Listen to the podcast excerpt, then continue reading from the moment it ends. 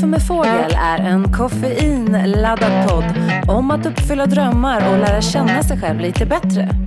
Jag som har den här podden heter Anna Fågel och jobbar som coach, mindfulnessinstruktör, sångerska och producent. Och jag är sjukt nyfiken på hur vi människor fungerar.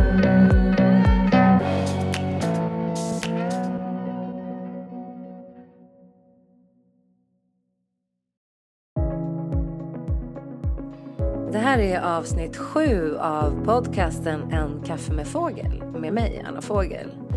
Idag har jag haft en premiärgäst i studion och hon heter Helena Önneby. Hon är coach, föreläsare, författare och HR-konsult. När hon var 15 år så fick hon sin första autoimmuna diagnos och vid 30 års ålder så hade hon fått ännu fler sjukdomsdiagnoser. Och där och då bestämde hon sig för att ta fullt ansvar för att må bra igen och hon genomförde väldigt många livsstilsförändringar.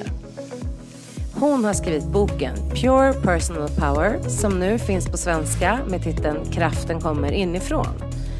I boken delar hon med sig av sin egen resa men det är också en handbok med verktyg och övningar för dig som vill må bra inifrån och ut.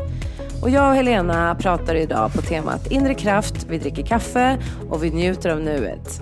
Häng med oss!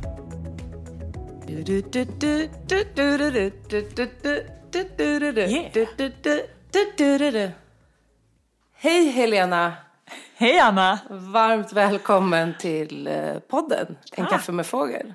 Roligt att vara här. Ja, så kul att du är här. Och du är ju faktiskt Barababa, min premiärgäst i podden. Vilken ära! Ja, och det känns ju fantastiskt, fantastiskt kul såklart. Eh, och kommer du ihåg hur vi träffades? Ja, nu när jag tänker efter så tror jag ju att det var eh, när du coachade en numera gemensam vän. Yes.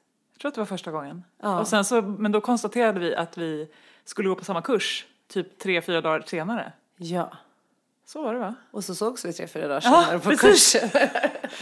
Just det. Så livets eh, synkroniciteter. Ja, verkligen. Och, och nu sitter du här.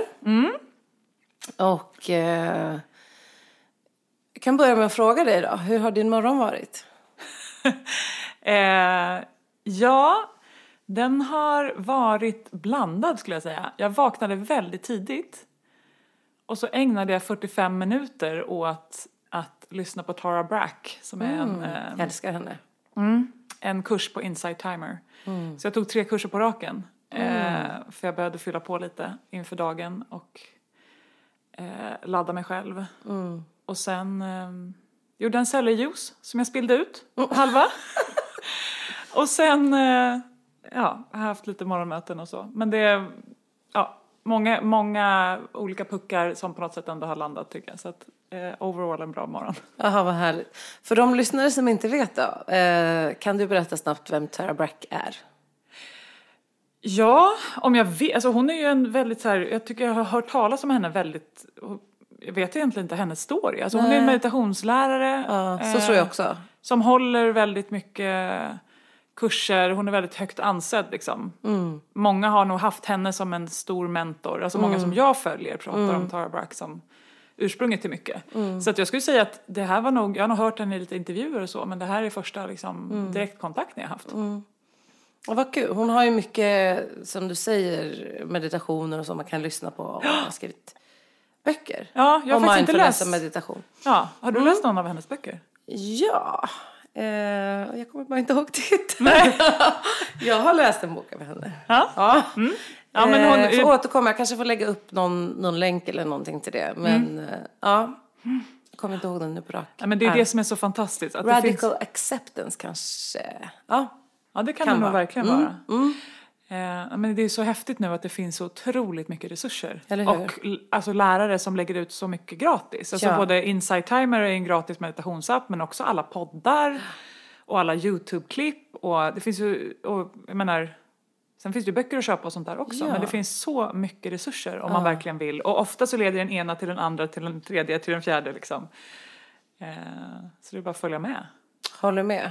Det är så mycket nu. Vi lever ju i en tid där man kan verkligen ta till sig så mycket kunskap. Ja, verkligen. Det är så Fantastiskt. härligt. Men du, du jobbar ju som eh, coach och författare och föreläsare och vi är ju faktiskt utbildade på samma skola. Yes. Ja. Eh, och du har ju också skrivit en bok eh, som jag nu har läst i helgen. Eh, och jag fick med mig jätte, jättemycket verktyg och kände igen mig i mycket. Från att ha, ja men jag har ju levt med mycket smärta och så här, hur jag kan hantera den. Eh, boken heter Pure Personal Power på engelska. Och Kraften kommer inifrån på svenska. Yes. Finns nu på, på svenska. Eh, och den handlar ju om din läkningsresa och vad du har kommit fram till under den. Men jag tänkte att det kunde vara intressant för lyssnarna och det är svårt att berätta hela din livshistoria men varför du skrev boken eh, och alltså, lite om, om innehållet i den, för det är ju din story. Hur kom det sig? Ja, alltså idén till boken eh, kom faktiskt första gången när jag var 13 år och fick min första diagnos. För då mm, tänkte jag att jag kände mig så ensam. Eh, sen tog det ju väldigt många år innan det blev en bok och det blev eh, förstås en helt annan bok än det hade blivit om jag hade skrivit den när jag var 13. Men det, det liksom väcktes en idé att jag tar jag mig igenom det här så vill jag hjälpa andra och hjälpa andra att förstå att det finns olika perspektiv, det finns olika hjälpmedel och framför allt, du är inte ensam. Så att det var väl där eh, den delen av min story började. Jag fick min första diagnos, eh, autoimmuna diagnos, ulcerös kolit, när jag var 13. Och sen så fick jag eh, ja, celiaki när jag var 17, vilket är glutenintolerans. Eh, sen dröjde det ganska många år tills jag var 27 tror jag. Eh, när jag fick autoimmun hepatit, vilket också är en autoimmun sjukdom som sitter i levern. Eh, sen ett par år senare så fick jag en sjukdom som heter pyoderma gangrenosum som också är en autoimmun sjukdom som skapar så här sår eh, som är väldigt svårläkta. Och så fick jag två liksom bidiagnoser till det, trombocytopeni och vaskulit i samband med, med det. Så att jag var liksom väldigt sjuk. Men många av sjukdomarna kom liksom väldigt aggressivt i skov skulle man kunna säga. Och jag fick eh, aggressiv kortisonbehandling och då lugnade det ofta ner sig. Och så tog det ett par år så blossade det upp någon annanstans. Men det var först då 2012 när jag var som eh, eller var väldigt sjuk och jag utreddes också för reumatism och jag hade haft en urinvägsinfektion som hade suttit i hur länge som helst och ja, allt möjligt var upp och ner och då det var då första gången som jag hörde just, just namnet autoimmunitet vilket gjorde att jag förstod att det fanns ett samband mellan alla de här sjukdomarna. Och då var det som att jag började ställa frågan varför. Men om det nu finns ett samband, hur kommer det sig att det kommer fler och fler och att det eskalerar och blir värre och värre? Och när jag ställde den frågan till mina läkare så fick jag inga svar. Nej, men när det ser ut så här då brukar det bli värre och du kan räkna med att få fler och fler. Och, ja, det var en ganska deprim- deprimerande prognos inom sjukvården. Och då ehm, blev jag vägledd på olika sätt skulle man kunna säga till att titta utanför sjukvården, titta in i funktionsmedicinsk När började du göra det? Hur gammal var du då? Kommer du ihåg det? Nej, då var jag ju 30. Eh, så det var Så fram till 2012. dess så hade du inte tittat på Jag har det? ingen aning. Jag tror att jag trodde som, som många andra. Att, liksom, så här, att det var mambo jumbo och bara lurendrejeri. Alltså, men Det finns ju jättemycket rädsla kring allt som Just är det. utanför sjukvården i Sverige. Ja. Och jag tror nog att jag trodde att det bara fanns sjukvård och så finns det något annat mörkt hål med massa läskiga grejer. Men när jag började titta in i det eh, mörka hålet så insåg jag att därför, det finns ju tusen olika vägar där. Eh, I komplementär medicinsk eh, riktning liksom. Men det jag gjorde då var ju att, alltså det är inom, man, inom funktionsmedicinen så tittar man ju på, man är mer intresserad av grundorsaken än symptomen. Man är mer intresserad av patienten än sjukdomen. Man ser grupp, hela kroppen som en integrerad del. Så man förstår liksom om det händer något i levern, ja men det kanske har med tarmhälsan att göra eller liksom tårna kan vara kopplade till nacken. Alltså att- man förstår att det är en enhet men också att våra tankar och känslor påverkar kroppen. Så det är ett mycket mer holistiskt sätt att titta på det. Och genom den vägen så gjorde jag ganska omfattande eh, livsstilsförändringar. Eh, egentligen över en natt där, sommaren 2012. Ja, för då förändrade du hela din kost. Ja, framförallt så var det ju kosten jag började med. Ja. Jag tog bort 64 olika födoämnen Ja. och liksom lagade allt från grunden, gick på rotationsdiet. Liksom ingen alkohol, inget socker, inget salt, inget kött, inget mjölk, inget gluten hade jag inte ätit på länge men inget processat, inga tillsatser. Alltså det var, allt handlade då om att få tag på mat skulle man kunna säga. Mm. Allt kretsar kring maten just då. Ja, precis. Men, men det var liksom... ehm, jag har hållit en del föreläsningar på det temat, så här, det började med maten. För det är verkligen så. När jag började göra den förändringen så såg jag ju ganska snart att det fanns en massa andra grejer att titta på också. Alltså till exempel bara det när jag började få symptomfria dagar. Vilket jag inte hade haft på väldigt länge.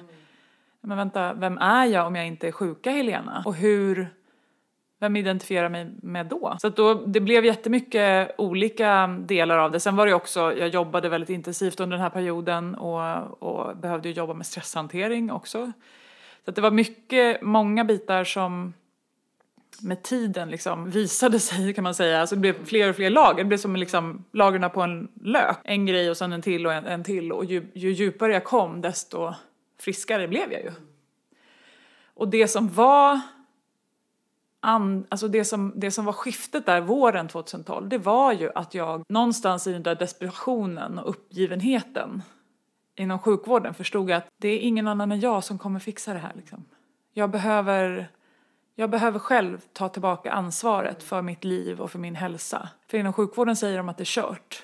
Och jag vet att det inte är kört. Var det 2012? Ja. Det är intressant, det var ett magiskt år för det var ju då jag blev utbränd och också började eh, ta Ja. det här helhetsansvaret. Men det var ju, 2012 är ju ett sånt år Ja. säger man ju inom astrologin eller Just vad det är. det, Liksom, ja. Att det var mycket som hände då. Så att det är många, många resor som påbörjades Ja. då liksom, eller skiften. Och när du säger ta ansvar, eh, du har ju redan berättat om kost, men hur, hur menade du då liksom? Hur? Eh, nej men det var ju att jag, jag tror att jag hela tiden hade mm, på något sätt, som många, många gör, alltså vi lär ju oss att Ja, men till exempel vad gäller, vad, gäller hälsan så är det så här, du kan leva hur du vill, göra precis vad du vill och sen så när du blir sjuk så checkar du in dig på ett sjukhus, får några piller och sen så kan du gå vidare och leva precis som du vill. När jag förstod att, att jag inte kunde leva på det sättet längre och jag såg effekterna av att faktiskt hitta min väg och hitta mina svar. Det var ju då jag också fick tillgång till den kraften som gjorde att jag orkade med att göra de här enorma livsstilsförändringarna som jag faktiskt gjorde. Ja, alltså det var ju att jag, jag tog ansvaret och satte mig själv i förarsätet. Och sen förstås så anlitade jag ju massa människor runt omkring mig som, jag behövde ju hjälp med det här. Alltså jag hade ju en näringsfysiolog som var som stöttade mig i kostförändringarna. Jag hade en, en mindfulness-lärare som hjälpte mig med stresshanteringen. Jag hade en terapeut som jag hade gått under, liksom, som hjälpte till med mycket tankar och känslor. Jag hade en PT som hjälpte mig med träningen under den här perioden. Alltså jag hade liksom mitt, mitt liv runt omkring med mina vänner och familj som stöttade mig enormt mycket. Och de som inte stöttade mig liksom tog jag avstånd från. Alltså det var ju jättemycket, så det inte- handlar inte om att fixa allting själv. Men det handlade ju om att sätta sig själv i förarsätet och inse att det är jag som bestämmer hur teamet runt omkring mig ska se ut. Och det är jag som har final say i alla beslut som rör mitt liv. Och tidigare hade jag delegerat det ansvaret till läkarna. Så jag hade bara väntat hela tiden på att de skulle säga vad jag skulle göra så skulle allting bli bra. Och när de inte kunde göra det längre, det var ju egentligen då jag förstod att men om de inte kan göra det, vem ska göra det då? Men det där du säger också tycker jag med att ta hjälp, att en del av att ta ansvar kan vara att ta hjälp. det tycker jag är verkligen. väldigt fint, för det kan jag ju också känna igen. Att en del av att liksom, ja men nu ska jag förändra massa saker i mitt liv som inte fungerar. Eh, men att faktiskt se att jag behöver inte göra det här ensam. För när man väl börjar ta hjälp, då kan man ju se att nej men gud, det finns ju massa människor som kan det här med kost. Eh, det, åh, det finns massa människor som kan hjälpa mig med mina spända muskler. Sen är det ju såklart, eh, det kostar ju pengar. Eh, det är ju en investering att, att göra det. Men just att det finns, alltså det finns hjälp att få. Ja, verkligen. Eh, men det tror du kan vara liksom det jobbiga när man har de här långvariga och, och så här symptom som man inte vet vad det är eller så. Det kan ju vara att man kan känna att om man provar och provar och provar Ja. och provar och provar. också en del av att, att ta hjälp. Att prova. Mm. Ja, men Se, precis. Hur funkar det? Vad är det som funkar egentligen? Liksom? Ja, men, men, men där, där tror jag dels... Dels så tänker jag att, att det... Alltså jag, jag märker hos mig själv att jag fortfarande behöver jobba med det. Ensam behöver inte alltid vara stark. Alltså jag är stark i mig själv. Men jag behöver också låta andra få hjälpa mig. Jag behöver släppa in, jag behöver visa mig svag. Allt det där. Så viktigt. Eh, och mer eller mindre svårt, svårt för olika personer. Men sen också Alltså att välja att gå funktionsmedicinsk väg till exempel i förhållande till sjukvården. Där får man ju betala vad det faktiskt kostar. Eh, jag menar det kostar 3000 kronor i timmen för en läkare på en vårdcentral också. Men det är inte du som betalar det. Går du till en funktionsmedicinsk läkare så är det det du får betala. Alltså, nu säger jag inte att det kostar 3000 kronor i timmen men det, det är liksom en enorm kostnad som man investerar. Men, och det, jag menar utifrån mitt perspektiv nu, jag har varit symptomfri i snart sju år liksom. Alltså, det är klart som sjuttsingen det var värt de där semesterresorna eller vad det var jag fick välja bort. För vad hade jag gjort på de där resorna om jag mådde som jag gjorde ändå? Men jag vill också säga att det finns väldigt mycket, många vägar som inte kostar så mycket. Alltså Ja, apropå det vi precis. sa, att det finns så mycket resurser, det finns så mycket bra poddar, det finns så Exakt. mycket saker, man ska inte hålla på och experimentera själv utan att prata med experter. Men jag menar, Mm. att prova att inte äta gluten i två veckor, det kommer du inte dö av. Nej, och det behöver inte vara dyrt. Och det kostar ingenting. Nej. Så att, jag menar, jag, jag menar inte att man inte ska, ska anlita proffs, men det beror på vad man håller på med. Ja, och jag förstår vad du menar. Att ibland kanske man inte har ekonomin. Och Nej. då kan man försöka hitta det här på ett annat sätt. Ja. Jag har en kompis som tyckte vi skulle införa ett botavdrag. Eh, Alltså som rot, Ah. fast bot. Att du skulle kunna få avdrag om du hittar en behandling som fungerar för dig. Ja. Eh, om det är en massage eller en akupunktur eller kinesiolog Mm. som inte hör till sjukvården. Att man faktiskt skulle kunna få göra ett botavdrag. Ja, Eh, det bra. vore ju en dröm, eller hur? ja verkligen. Ja. Ja, nej men det, alltså det har jag faktiskt funderat på att, att, eh, att själv starta någon form av fond så man kan eh, söka pengar, alltså Så som de, de personerna som inte har möjlighet, ekonomisk möjlighet kan Mm. söka ifrån. Alltså det, jag, jag, efter att jag har liksom gett ut boken och varit med i lite olika poddar och, och bloggat om det här i massa år och sådär så blir jag of, väldigt ofta kontaktad av personer som, som är just i den stationen. Alltså man, man, man kanske till och med är utförsäkrad och så ska man då liksom lägga massa tusenlappar på en funktionsmedicinsk person som ska hjälpa en. Vilket kan ta mer eller mindre lång tid. Det, det är klart att det är ju, och det är så hemskt för då är det vissa av dem som inte kan Alltså de, de får gå vidare, alltså de, de kommer inte, det blir liksom moment 22. De är sjukskrivna för att de inte blir friska och de kan inte bli friska för att de är sjukskrivna. Liksom. Så att, mm, det där får vi uh, Det får vi jobba på, Helena. ja, precis. Men botavdraget, ja, det lät som en väldigt bra idé. Mm. Ja, precis. Jag ska ge cred då, det är Karin Björkegren Jones, en vän Ja. som också har poddar. Det är hon som har pratat mycket om det. Jag ger har jag inte till hört, henne. men hon är ju fantastisk. Ja, henne kan alla gå in och följa. Ja. Mm. tycker vi. Eller hur? Absolut. Eh, ja, men just det. Men det är lite kring boken och din resa. Du har gjort en fantastisk resa. Ja, precis. Och boken då, den kom ju till, den skrev jag faktiskt för två år sedan tror jag. Eller den kom ut för bara ett år sedan. Ehm, men den är ju då, alltså min, jag skulle säga att min story, min specifika story är en ganska liten del av boken. Sen handlar det ju om en massa, alltså man får en massa verktyg för att hitta sin egen väg. För apropå det vi var inne på tidigare också, just det här med att det kan ta ett tag att hitta rätt och man provar och provar och provar. Där tror jag ju också att det handlar om, när man sitter i förarsätet så gäller det också att hitta någon form av vägledning. Alltså hur ska jag veta vad som är rätt för mig? Och det är ju inte jättelätt. Och där är det ju så mycket som kommer utifrån också. Ja, tänker jag. man blir så gör det här, gör det här. Ja. Och det gör ju vi nu också på sätt och vis då. Men det kan man ju säga då till alla att eh, det viktigaste är att lyssna inåt. Ja, precis. Och det är det jag menar just. Och det är ju sådana verktyg som finns i boken också. Just hur hittar du din egen kompass som hjälper dig i alla de där valen. Ska jag prova en kinesiolog eller ska jag gå osteopati eller ska jag prova att ta bort det här eller det här eller ska jag... Alltså det finns massa, massa konkreta verktyg man kan göra för att hitta, hitta valen. Men jag tänker just, det finns, det är ju också en sån sak som är viktigt inom funktionsmedicinska, det funktionsmedicinska synsättet. Till skillnad från sjukvården är ju att bara för att du har en viss symptombild betyder det inte att samma behandling som vi gjorde på den här personen med den symptombilden kommer funka för dig. Varje lösning är individuell. Så du kan inte titta på någon annan och säga jag ska kopiera det du gjorde. Och det är det många kommer till mig och säger vilket steg, först gjorde du det, sen gjorde du Just det och så det. gjorde du det och så Ja. vill de kopiera precis det jag har gjort. Och det var baserat på min kropp. Det är inte Vi är din så kropp. olika alla kroppar och vad vi behöver. Ja, precis. Så att jag menar, så det, och det tänker jag är precis lika viktigt då att hitta Alltså oavsett om man pratar med sin intuition eller om man ber om vägledning eller, eller bara att ha en, en meditationspraktik som gör att man stänger av det yttre och lyssnar lite inåt. Jag tror att det är ju precis lika viktigt. Och för att inte tala om vad meditation gör alltså att vi aktiverar det parasympatiska lugn och ro-systemet gör ju också att kroppens självläkningsförmåga kommer igång. Det är det som är placebo egentligen, att vi, att vi kan försätta oss själva i ett, ett stadie där vi känner oss omhändertagna och lugna och trygga så att vi kan komma åt den där enorma kraften som finns alltså både mentalt och själsligt men också fysiskt i våran kropp. Det där du sa nu, det är så viktigt tycker jag. Det har ju varit det största i min läkning. Att hitta behandlingar som lugnar systemet så att kroppen kan eh, få utrymme och möjlighet att läka.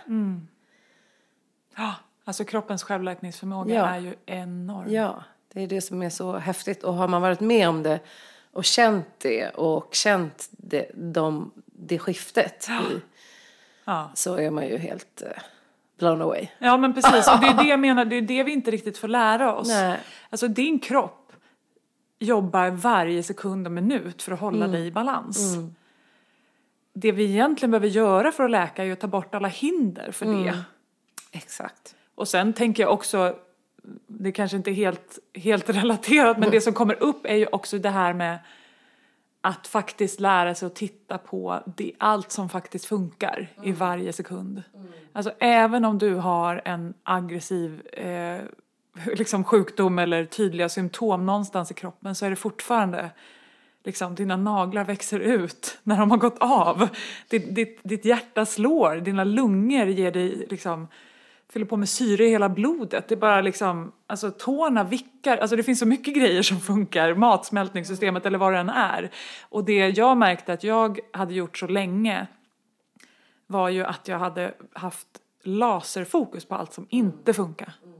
Och jag menar det är ju det är en naturlig överlevnadsinstinkt för människor. Alltså negativity bias, det var så vi överlevde i grottorna, upptäcka när någonting är fel. Så, så det är ju, men jag tänker också då att aktivt jobba på att titta på allting som faktiskt funkar. Alltså det är, det är miljoner fler grejer som funkar i varje, varje minut oavsett livssituation än inte. Så är det verkligen. Men det, det behöver man ju öva på att hitta det fokuset och att, att uppmärksamma de grejerna. Och att jag tänker, och att skifta mellan att inte missförstå det som att man inte får tycka det är jobbigt Nej. eller Precis. Att det liksom handlar inte om en förnekelse utan du får tycka att det, det är ju skitjobbigt att Ja. leva med något kroniskt om Ja. det är smärta eller vad den är. Att, eh, du får tycka att det är, är jobbigt eh, men att ibland för sin egen skull eh, också titta på allt, allt det som funkar. Ja. För det kan bli som ett mörkt moln Mm. som ligger över hela ens dagar. Mm. Eh, om du bara fokuserar på det. Så att, Ja men det, och det, Liksom. det är ju en viktig balans det där. Det är både och, Ja. och mer på något Ja. sätt. För jag tänker att det är ju det du, det du fokuserar på det växer ju. Ja. Så att om du har fullt fokus på det så är det ju rätt att det blir liksom och tar över och du märker inte. Så att jag tänker att det, det, det gäller ju att kunna vara med sig själv.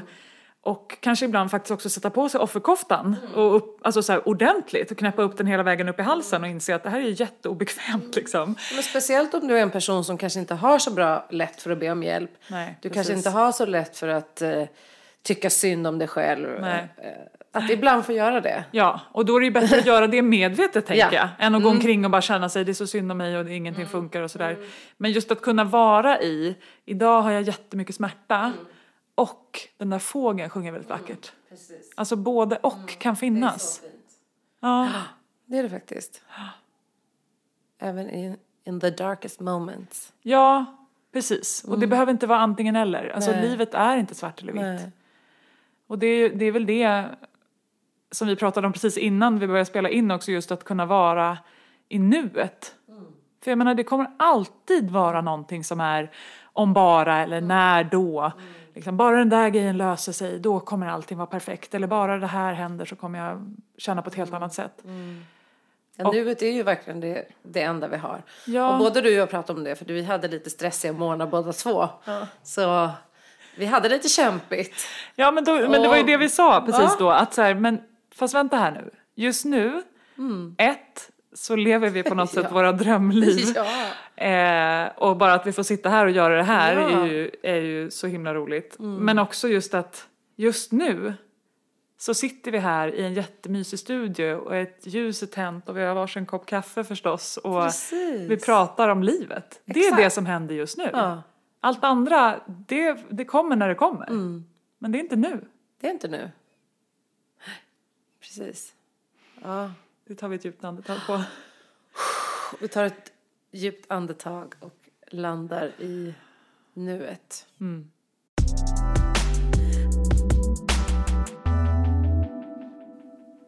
Jag har tänkt att vi ska prata eh, mycket om inre kraft. För det är ju det, jag tycker hela boken handlar om det. Och det är ju faktiskt det både du och jag jobbar med. När jag startade Mindful Mojo så handlade det om den här mojon Ja. inre kraften. Eh, och när man har tappat den en gång så blir det ju så tydligt vad vi behöver den här kraften för att kunna eh, uppskatta livet och göra allt det där vi vill och liksom behovet av den här inre kraften. Det fanns en grej i din bok som jag så här, tog till mig extra mycket. Eh, och jag tänkte faktiskt läsa lite. Ja.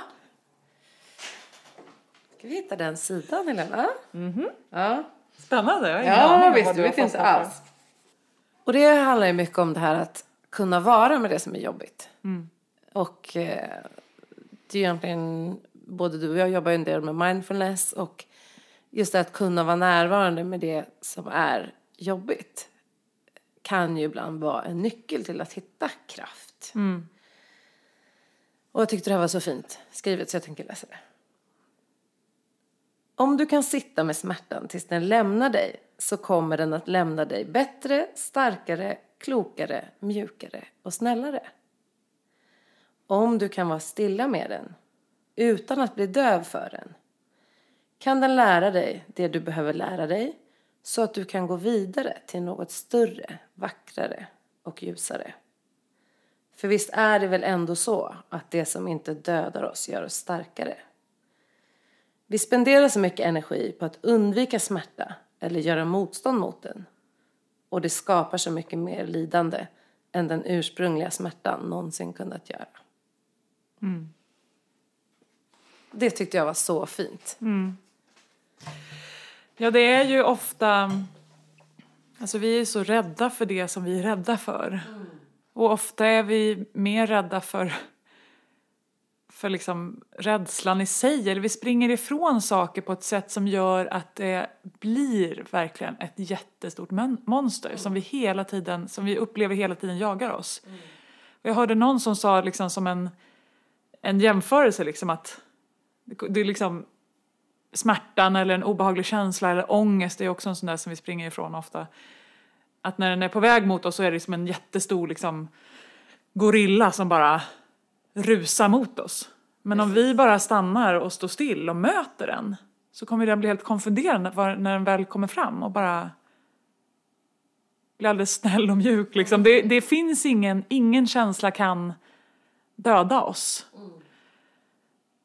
om vi bara liksom ser det för vad det är. Och det är samma sak med smärta. Alltså när vi väl vågar vara med det utan att lägga på alla lager av det här kommer vara för alltid eller jag borde inte känna så här eller eh, alltså skuld och skam och oro och allt, alla lager. Det är det som på något sätt gör att det blir oumbärligt.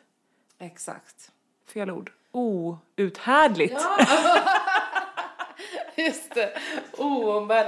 Ja, men exakt. Alltså, det är ju så just när vi börjar sätta etiketter på bra eller dåliga känslor. Ja, så. precis. Och om vi bara låter dem få vara, och det är ju liksom Ja. kärnan i mindfulness Ja. också, att om vi bara låter dem få vara så, så har de sin gång på något sätt.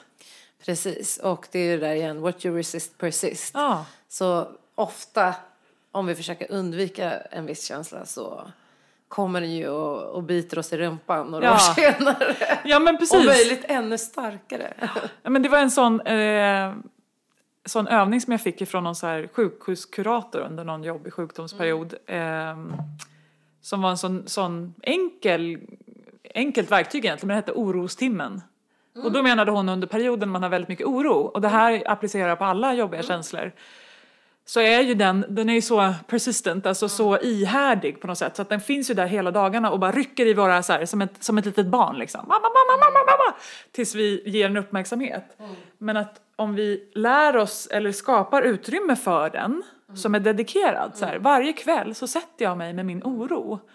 Och, och hon sa ju då orostimmen, man kanske inte behöver så lång tid. Men att faktiskt möta den och låta den få säga det den tycker att den behöver få säga. Så brukar den liksom lugna ner sig.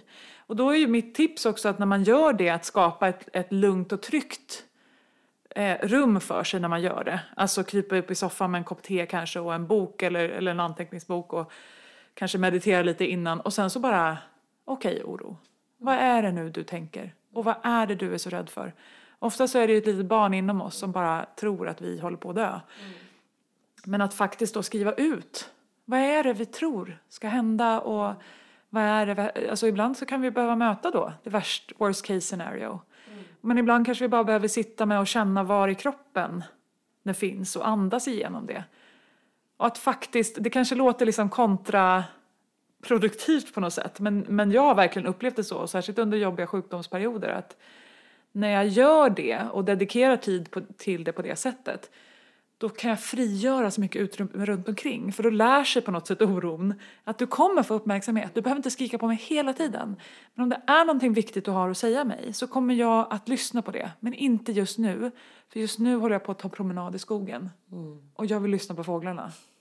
Alltså, ja. Ja, men jag håller med. Och, och just det är så fint att illustrera den som ett barn och sätta i knät. ja. Alltså för att... eh, Och just det här att ett rop på uppmärksamhet. Ja. Det är en så fin symbol tycker jag. Ja. Att sätta den. Och sen det där eh, att det är så bra att eh, ge den tid. Och konkretisera vad handlar det här om. För att eh, annars kan vi ha den här diffusa ja. känslan som blir också som någon slags låg affektiv stress som ligger hela tiden. Att det är bara en känsla att jag är orolig. Jag vet inte vad. Är det klimatet? Är det Mm. Ja, jobbet? Är det pengar? Ja. Det? Jag har, har ingen aning. Det är bara en diffus olust, eh, oroskänsla. Ja, men också, och sen så när vi också konkretiserar då blir det ju också lättare att så här, ja men det här behöver jag faktiskt göra någonting åt. Jag behöver ringa det där samtalet eller jag behöver, jag behöver skriva den där listan eller jag behöver planera det där mötet eller vad det nu än är. Och sen kunna sålla bort det andra som är någon sorts brus. Men om vi inte faktiskt vågar möta det så, så kan ju det ta över hela vårt, vårt liv. Alltså det finns ju så otroligt många människor som lever med konstant oro. Precis. Och då hör vi inte de där fåglarna. Nej. Vi missar, missar alla magiska ögonblick. eh, alla våra relationer. Ja. Alltså då är vi där uppe i, i oron. Ja, och det är ju inte att, att ha kraften i sitt liv. Liksom. Då har man ju gett bort den till någonting som, som man låter styra sitt liv. Och, det, och det var därför då tänker jag, det kanske inte alla som behöver sitta med orostimmen men Oroskvart. ja, precis. Men man kanske har något annat än oro. Ja, Det kan ju precis. vara eh, ält, älta-timmen. Ja. Eller, eh, Verkligen. eh, Ja men och det där, det där var ju också, jag kommer ihåg, det här var nog just i tidiga 20-årsåldern, jag kommer ihåg jag var ute och promenerade med min syrra och hade en reflektion, det här dök upp ganska nyligen nämligen, att jag sa till henne att så här, det, det som snurrar i mitt huvud, alltså det som är dominant i mitt huvud just nu, det är oro, ångest och dåligt samvete. Det är liksom det som rör sig i mitt huvud när jag inte är fullt upptagen med någonting eller så här. Och anledningen till att reflektionen kom upp nu, liksom, ja, 15 år senare, är ju för att jag kan konstatera att det som oftast rör sig när jag är i balans och har tagit hand om mig, det som då rör sig i mitt sinne, det är liksom tacksamhet, närvaro och nyfikenhet. Typ. Alltså det, alltså, och det, jag menar, det går ju att, att skifta det där och lära sig att, att vara i ett annat mindspace. Och det behöver inte handla om att man är fysiskt sjuk. Utan att, bara att man, man känner att det liksom är infekterat uppe i hjärnan och att man kan hitta practices. Alltså det kan ju vara bara tacksamhetsövningar eller vad som helst för att börja skifta det där och lära om hjärnan. Alltså det är som man säger, den där vägen du har kört länge, alltså om det då är att fokusera på allt det negativa och allt som inte funkar hela tiden, då har ju det blivit som en fyrfilig autobahn liksom. Där, det bara, där går tankarna jättefort. Men du kan ju träna om hjärnan. Men i början när du ska börja titta på det som funkar, då är ju det som en djungelstig som du behöver gå fram med machete liksom och ta dig sakta fram. Och du kommer hela tiden åka, åka iväg på autobahn igen för att det, det är lätt att åka där. Men ju mer du går på djungelstigen av tacksamhet och nyfikenhet och vad det nu är, desto mer upptrampad kommer ju den bli. Mm. Och autobahn kommer börja växa igen. Precis. Men att ha de där bilderna också, för det är, liksom, det är ingenting som går över en natt. Är det där vi blir bra på det vi övar på ja, också? precis. Eh, och, har vi, och sen tänker jag igen att eftersom ja, men vår hjärna är ju inställd på överlevnad. Så ja. den kanske inte automatiskt är inställd på att vi ska gå runt och vara tacksamma. Det finns ingen överlevnadsfunktion i det. Nej. Eh, så precis som du säger, så här, det är så himla bra att börja öva upp. Och sen så kan det komma mer automatiskt ja. så småningom. Och det vi gör när vi är omedvetna det är mm. ju att vi, en, vi övar ändå på det Visst? vi inte vill ja. ha. Fast vi, vi övar går omedvetet. Ja. Nu blev vi taggade. Ja. Nu tror jag, vi ska säga så här, vi har eh, Orostimmen tyckte jag var jättebra, eller en oroskvart. Sätta sig, om det nu är oro eller någon annan känsla, men att kunna sätta sig med den här känslan. Möta den, och lyssna möta den. den och lyssna mm. på den. Och sen eh, ja, att hitta nya vanor för att hitta kraft. För det tänker jag också är det här att man kan tänka oj, oj jag vill inte vara stressad, jag vill inte vara stressad. Men vad vill du då? Mm. Alltså hur vill du känna dig? Mm. Och det tänkte jag vi ska gå in på strax. Men vi ska ta en liten kaffeslurk först tycker jag. Ja! Och ett andetag. Det gör vi. Ja!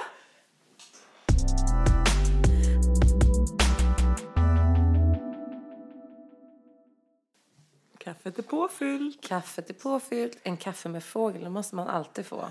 Precis. Kaffe. Det är ingen som vet just nu, men jag ska faktiskt berätta dem om de här lite speciella omständigheterna. Vi har inget internet och vi har ingen toalett. Får hålla igen med kaffe. Det är det vi har pratat om här på eh, rasten. Att, på rast. att eh, den här nya studion är fantastisk men eh, än så länge så har vi inga nycklar till toaletterna här nere i garaget.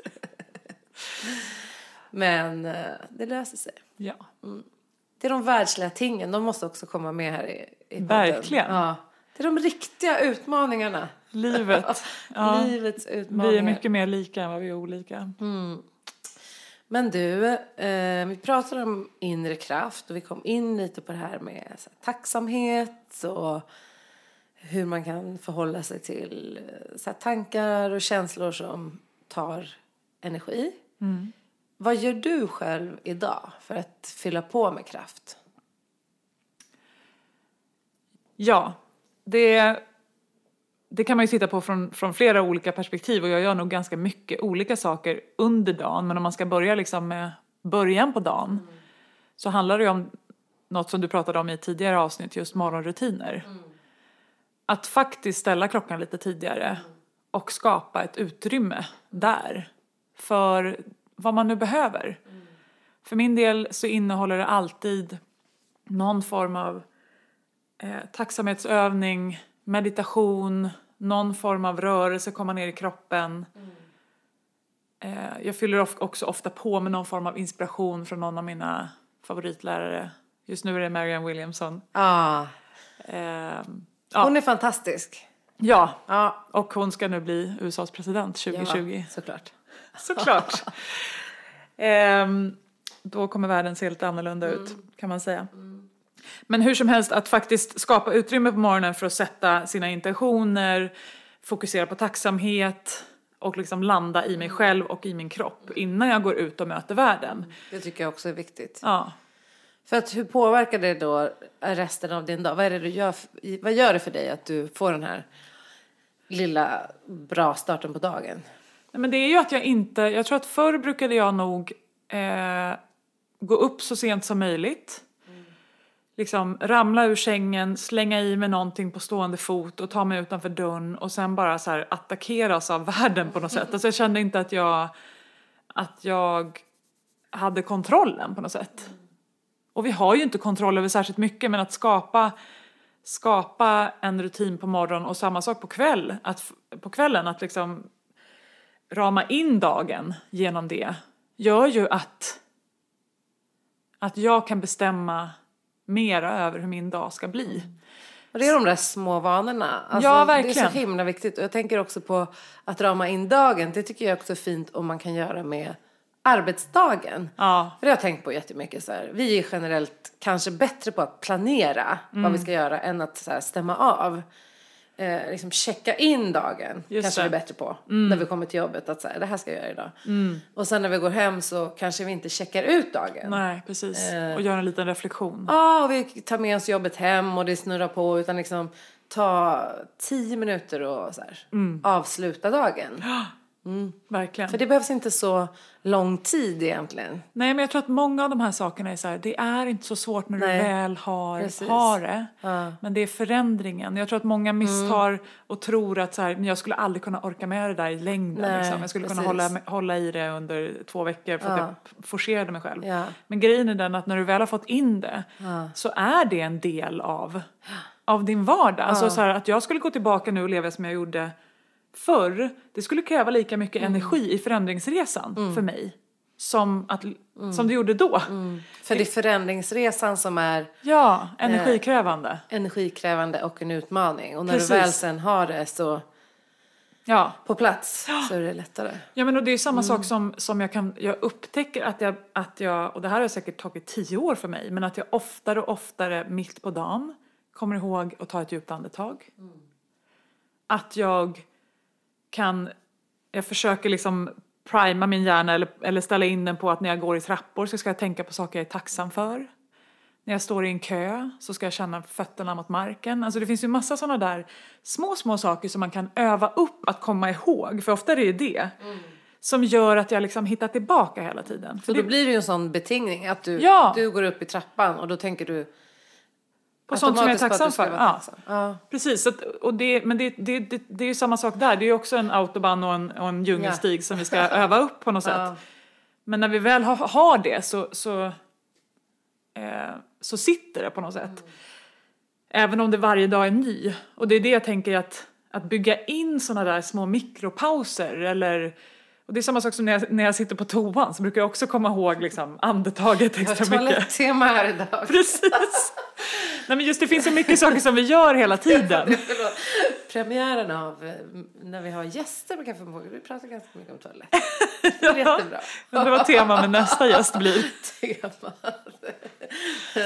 Ja. Nej men eh, att, jo, så frågan var väl egentligen hur, hur hitta kraften? Och jag tänker att hitta kraften gör vi genom att sitta i förarsätet och ta tillbaka makten över våran dag, över vad, vad vi gör med det som händer. Alltså jag tänker det handlar ju väldigt lite om att förändra alla omständigheter runt omkring oss. Det handlar väldigt mycket om att förändra hur vi reagerar på allt som händer runt omkring oss. Vi kommer aldrig kunna påverka att huruvida alla våra kollegor är fantastiska jämt. Eller om busschauffören hälsar på ett trevligt sätt. Eller, eller om vi, liksom, det är snömodd ute eller solsken. Men det vi kan påverka, det är det, det är det vi ska fokusera på. Och ju mer medvetna vi är i vår vardag, då genom att till exempel komma ihåg ett andetag då och då, desto större förutsättningar har vi ju att uppmärksamma vad är det som händer i mitt, i mitt alltså hur ser mitt tankeklimat ut just nu? Och därmed vill jag skifta det på något sätt.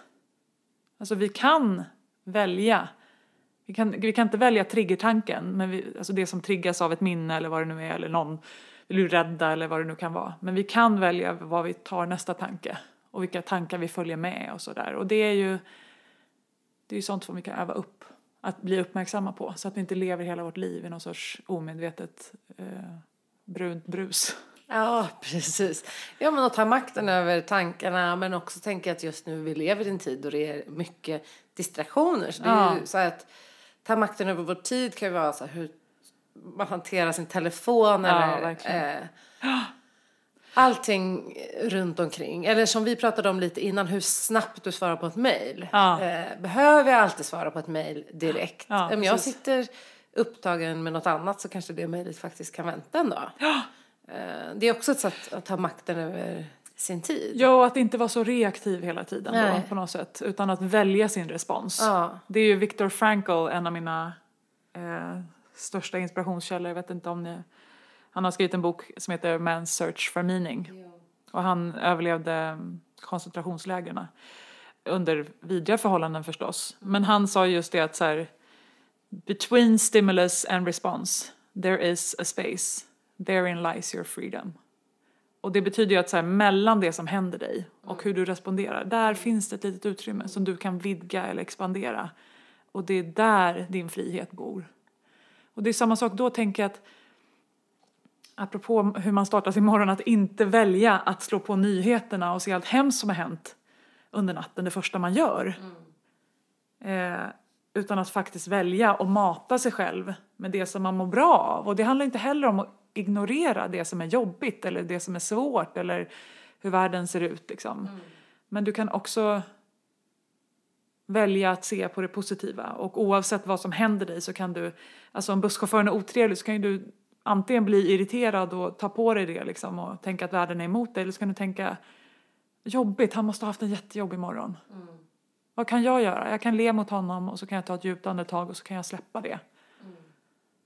Istället för att liksom triggas av allting hela tiden. Precis.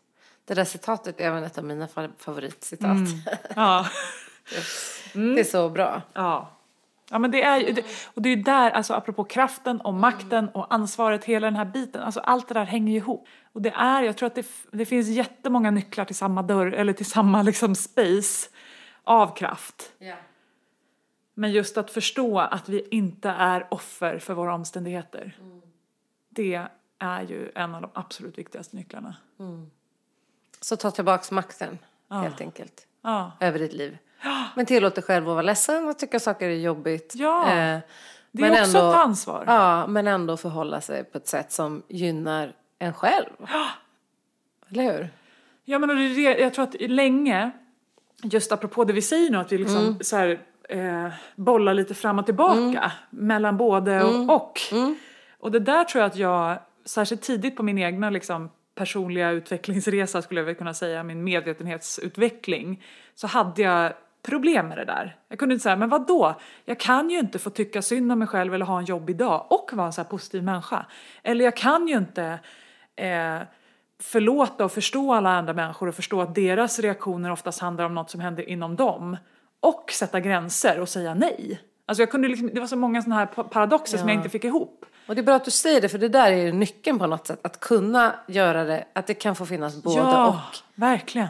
Att leva i, alltså tillåta paradoxen. Det tror jag också finns med i boken just att att vi, behöv, vi behöver kunna hålla, och det tror jag är liksom en del av, av alltså det är en kompetens som behövs i världen nu också. Att så här, det finns inte onda och goda, rätt och fel. Alltså alla de här vi försöker liksom hitta, det är så mycket som, alltså det mesta är i gråzon och vi behöver lära oss att förhålla oss till det. Att, Ja, och att det båda där- kan vara sant. Mm, och det där kan jag också känna igen mycket från när jag till exempel blev utbränd så handlade det ju mycket om det att jag hade en självbild som alltid den positiva Ja. och alltid ser möjligheter och alltid och inte vara ett offer. Eh, men när det dras till sin spets då blir det ju att du börjar förneka när du är ledsen, Ja. att du inte tillåter dig att känna känslor, att du aldrig tillåter dig att vara trött. Att Precis. då dras det till sin spets att du ska liksom, man ska inte vara ett, ett offer. Eller du ska inte tycka synd om dig själv. Men eh, jag tror precis att det är så viktigt att kunna ha den. Också att, ja men hallå, du har ju varit med om det jättejobbigt. Det verkar jättejobbigt. Jag förstår att, ja vad synd om dig kan man ibland säga. Vad, vad tråkigt att du är med om det här. Och att man kan säga det till sig själv också.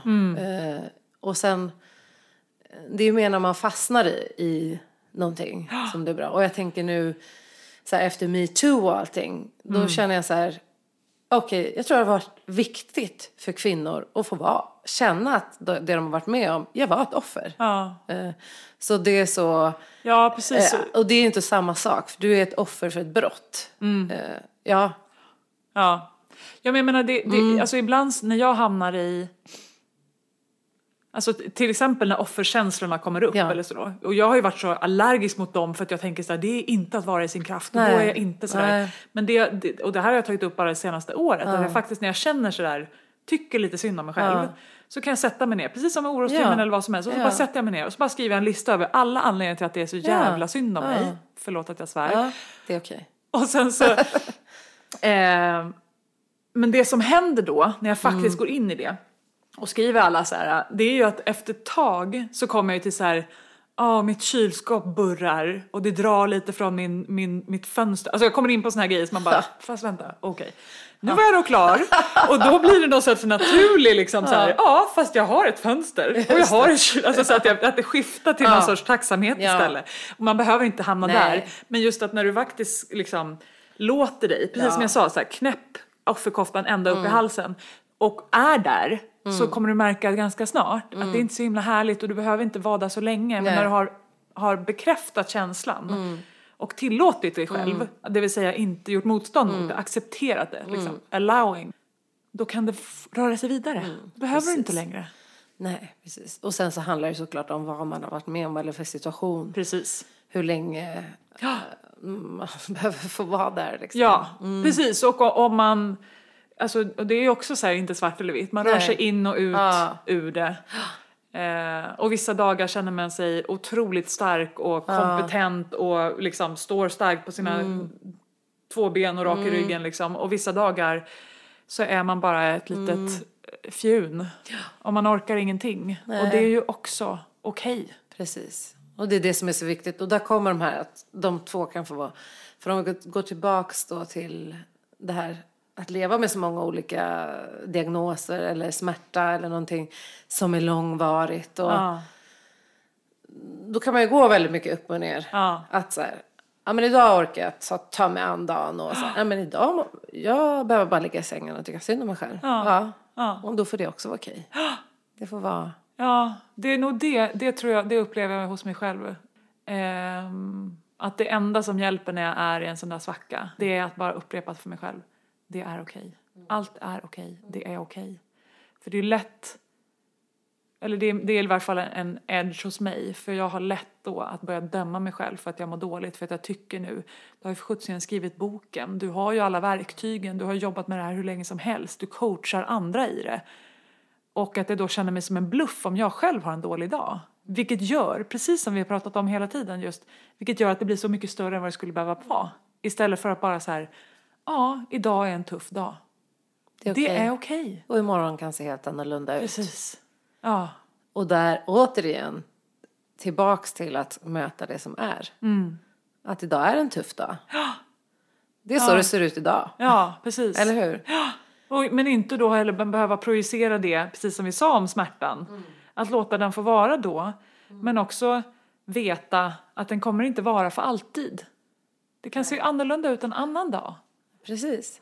Och Så- kroppen har en fantastisk läkeförmåga. Precis.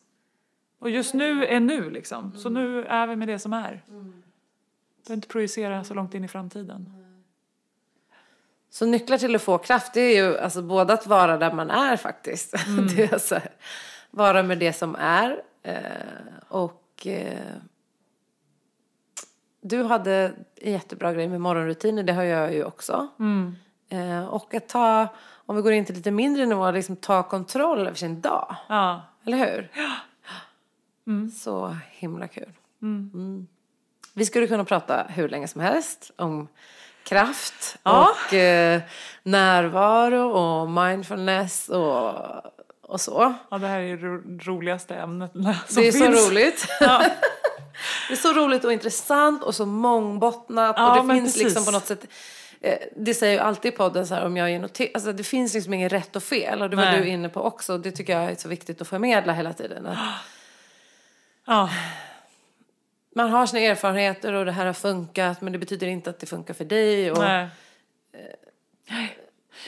att vara människa. Det är väl det det handlar om. Det är precis. liksom inte en svartvit process. Nej, Att gå igenom livet. nej, nej men det är ju det. det. Jag hörde någon som sa det också så här, alltså de här dagarna när man inte får ordning på någonting och inte så att eh, I call them human days. Human days. Alltså här, idag är jag bara väldigt mänsklig. Ja. Jag har inte koll på någonting och jag kan inte kontrollera mina känslor och jag bara fastnar i någon sorts virrvar i mitt huvud och så här. Och jag är människa. Mm. Ja men det var som någon, jag tror jag skrev det på Instagram häromdagen, eh, och det var någon från Tara Brach, tror jag. Att, ehm, alltså så här, om du har full kontroll på dina känslor och kan känna dig peppad jämt och, och sätter gränser och, och förstår när du tar för mycket plats och för lite plats och har, ja, det var liksom så här, om du är perfekt, då är du pro- troligtvis en hund. Mm. För att människor är, Har vi inte sett bara varje dag är en human day? ja, Eller hur? precis. The dog days are Ja over. men precis, jag menar, alltså jag tror ändå så här att vi är, alltså we're spiritual beings having human experience. Men, men v- alltså vi är ju här för att ha en mänsklig erfarenhet och därmed är vi, alltså människor är messy. Alltså vi är röriga och vi är förvirrade och vi är upp och ner och det är okej. Ja, och var Allt snäll okej. mot dig själv. Ja. Det vill jag alltid säga. Ja. Säger jag till dig Helena, Ja. det säger jag till mig, Ja. Det säger jag till alla som lyssnar. ja, och ta hand om det lilla barnet Ja. inuti då som blir Ja. liksom, så ledset eller rätt, rädd Ja. eller ja, vad det nu är. Liksom. Vi kan hålla om oss själva. Ja.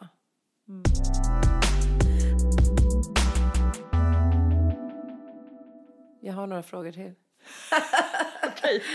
För att jag har eh, några sista frågor som eh, Åh vad kul! alla gäster kommer att få svara Ja, på. Förstår såna. du Helena? Ja! Och eh, den här podden den eh, handlar ju om självkännedom och lära känna sig själv och om uppfylla drömmar och ett självledarskap. Eh, hur vi kan leda oss själva i den här världen. Yes. Om det handlar om att uppfylla drömmar då, så har jag en fråga. Kan du berätta om någon dröm som du har genomfört som har betytt mycket för dig? Stort eller smått? Ja, det som kommer till mig är ju precis det som vi eh, pratade om tidigare att oavsett hur morgonen var eller sådär just så, så lever jag faktiskt mitt drömliv nu. Alltså att jag vågade hoppa av mitt trygga jobb, eh, ge mig ut och göra min grej, skriva min bok, alltså bara få ur med den. Och att den finns i världen och all feedback jag får från den. Liksom. Och att jag kan coacha människor och, och föreläsa om det här och, och HR-konsulta. Alltså så här, hela den kombinationen av mitt yrkesliv nu. Det är verkligen, det nyper jag mig ofta i armen och tänker så här att det kunde bli så här och att, ja, att du vågar leva din dröm och göra din grej liksom och att det faktiskt, att du faktiskt känns som att du gör skillnad i världen på riktigt. Det, Fantastiskt! Mm. Grattis! tack! Och eh, fråga nummer två.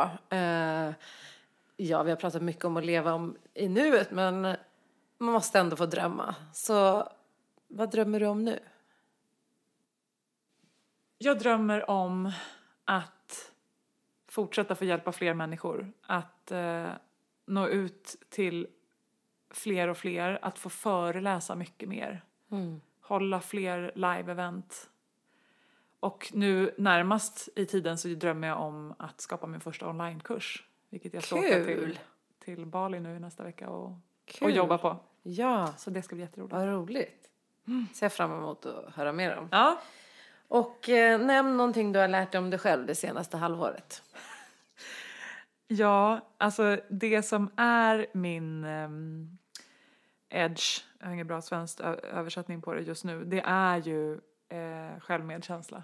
Eh, det var ett tema under hela förra året, det känns som att det är ett tema i år också. Jag eh, eh, kan bli bättre. Och det har jag sagt länge, att min nästa bok kommer handla om självmedkänsla. Men just nu är jag mitt i lektionen så att eh, det, det är verkligen eh, något som jag jobbar på hela tiden och behöver påminna mig om ofta. Att vara väldigt snäll med mig själv. Ja, bra. Mm. Om du fick ge ett livsråd till lyssnarna, bara ett, Vad skulle det vara? Alltså det första som kommer till mig är ju andas. Och det är ju lätt för det gör vi ju jämt. 20 000 andetag per dygn eller vad det är. Men att faktiskt förstå kraften i ett andetag och vad det kan göra, alltså att det kan grunda oss i närvaro. Det är alltid närvarande, det är alltid med oss.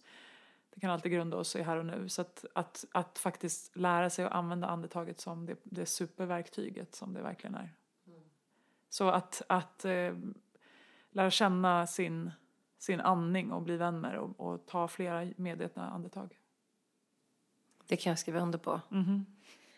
Och sista, jag är ju en eh, kulturnörd och älskar alla olika uttryck som människor har. Eh, kan du tipsa om någonting till lyssnarna? Det kan vara en serie, en bok, en konsert eller något annat som har betytt mycket för dig. Hmm. Eller en konstupplevelse.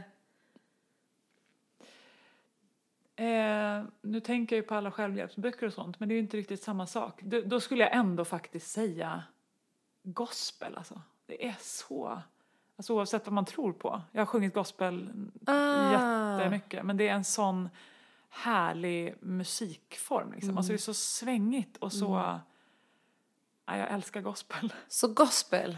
ja, Det är gå, på, Helenas gå på en bra gospelkonsert eller lyssna på Kirk Franklin eller Fred Hammond eller någon eller Cece Williams. Det Bra. finns jättemycket bra gospelmusiker. Tack, Helena. Nu är det så att eh, vi, några av lyssnarna kanske vill hitta dig på sociala medier. De kanske vill köpa boken. Så var hittar vi dig?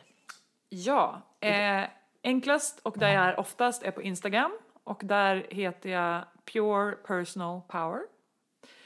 Och eh, man kan köpa boken både på online-bokhandlar och, eh, och så men, men lättast är nog på min hemsida eh, www.helenaonneby.se Onneby stavas O-N-N-E-B-Y.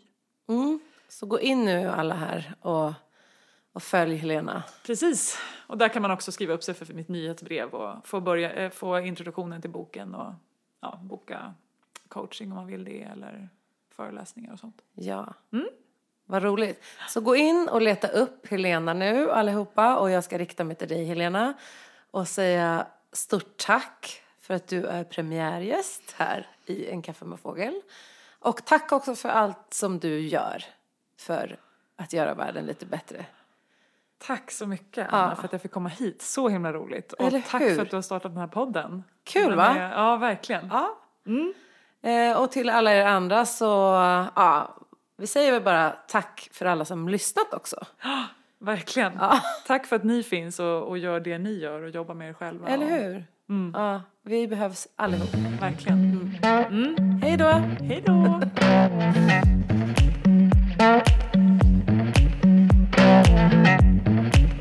En kaffe med fågel är producerad av mig, Anna Fågel, a.k.a. The Mindful Mojo. Connecta gärna med mig i sociala medier på Instagram, at The Mindful Mojo, Facebook, Mindful Mojo och för kurser, coaching och andra frågor i samarbeten, mindfulmojo.se. Vi hörs!